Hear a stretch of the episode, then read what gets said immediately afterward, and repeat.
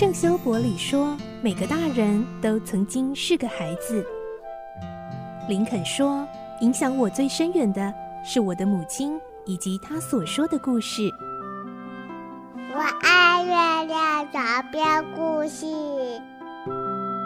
晚安，月亮床边故事。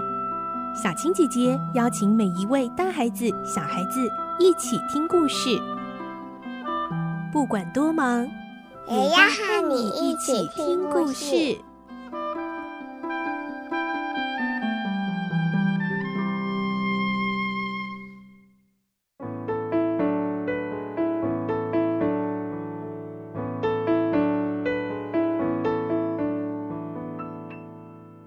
晚安，欢迎你和我们一起听故事。我是小青姐姐。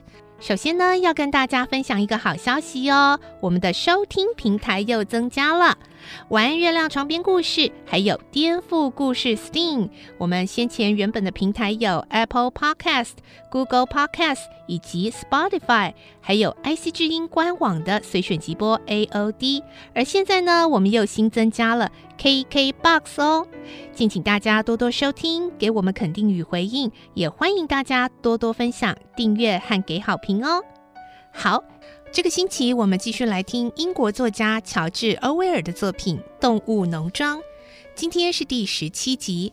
我们的内容取材自东方出版社《世界少年文学必读经典六十》《动物农庄》同名书籍。今天我们会听到，动物们对于雪球被拿破仑逐出农场的事情，除了震惊，也开始有动物产生疑惑。但这时候，猪领导之一的史奎尔对动物们宣导。拿破仑领导所作所为都是为了大家好。来听今天的故事，《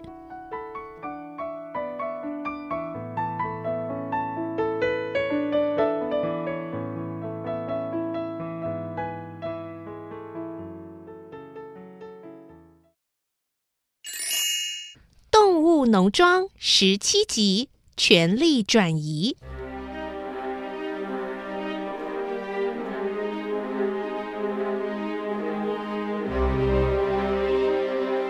雪球被逐出农庄的那幕景象，深深烙印在动物们的脑海里。他们找不到合适的字眼来形容心里的感觉，只能嘟嘟哝哝的私语。母鸡问克拉维：“不，雪球到底犯了什么错啊？”克拉维不知道，其他动物也不知道。狗儿品斯愣愣地说：“我的孩子长大了，可是怎么那么凶啊？”猫咪说：“喵，也许拿破仑可以告诉我们答案。”他们决定到农具室问拿破仑。可是农具室的门口有九只狗守着，看到他们走过来，就露出白森森的牙，不停地吠叫，一点也没有要放他们进去的意思。品斯细声地叫唤他们：“孩子，我是你们的妈，你们不认得了吗？”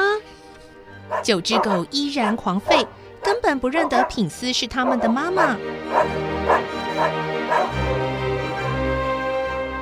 一会儿，史奎尔出来了，大声嚷嚷：“谁呀？吵什么吵？”“是我们，我们想见拿破仑。”猫咪这么回答。史奎尔看他们聚在门口，不高兴地说：“你们不知道拿破仑同志正在休息吗？”嗯，可是有四只口齿伶俐的小猪勇敢的站出来。我们觉得事情好像不太对劲，哎，是不是有些误会啊？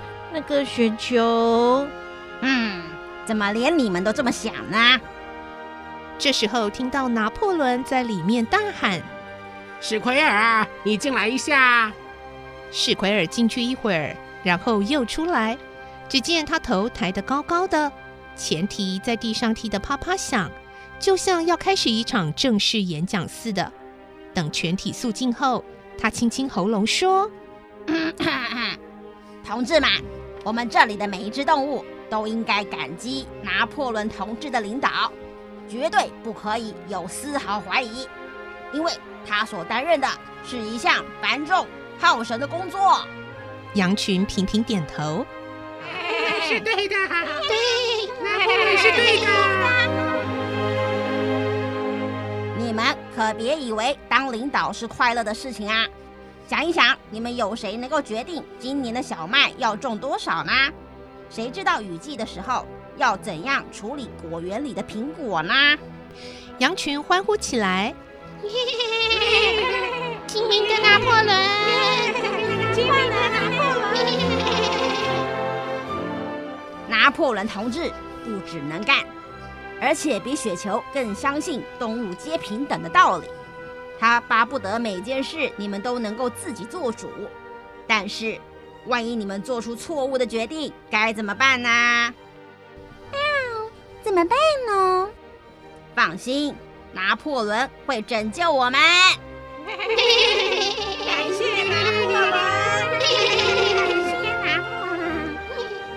就像你们决定。要跟随雪球建造风车，拿破仑同志知道这是荒唐的事，所以他一定要出面阻止，免得动物农庄的力量被分化浪费啦。拿破仑是英雄，英雄，雪球是罪犯，罪犯。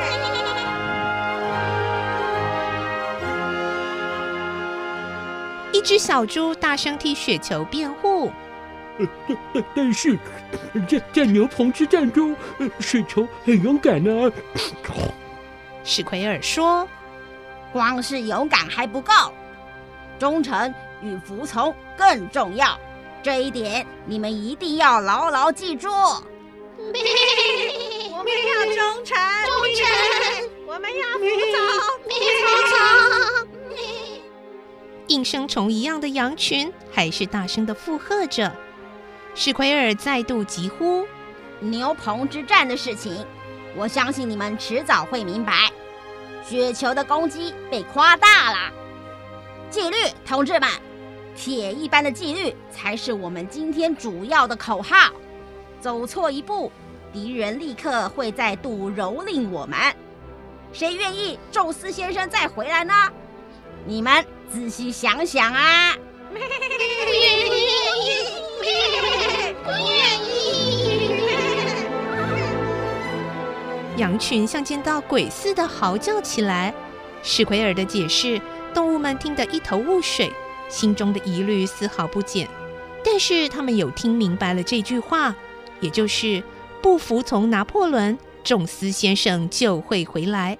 既然如此，当然宁可选择服从了。巴普认真的想了一下，说：“呃，拿破仑说的大概不会错吧？”羊群更是老调重弹：“两条腿是坏的，四条腿是好的。”怀着未解的迷惑，动物们悻悻然的回到自己的岗位。从此，巴普的座右铭除了“我会更努力工作”。又增加了一句：“拿破仑永远是对的。”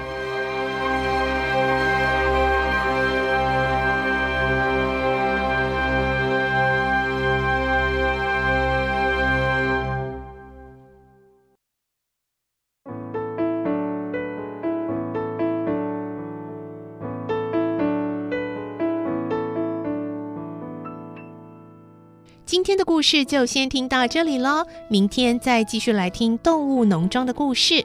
我是小青姐姐，祝你有个好梦，晚安，拜拜。小朋友要睡觉了，晚安。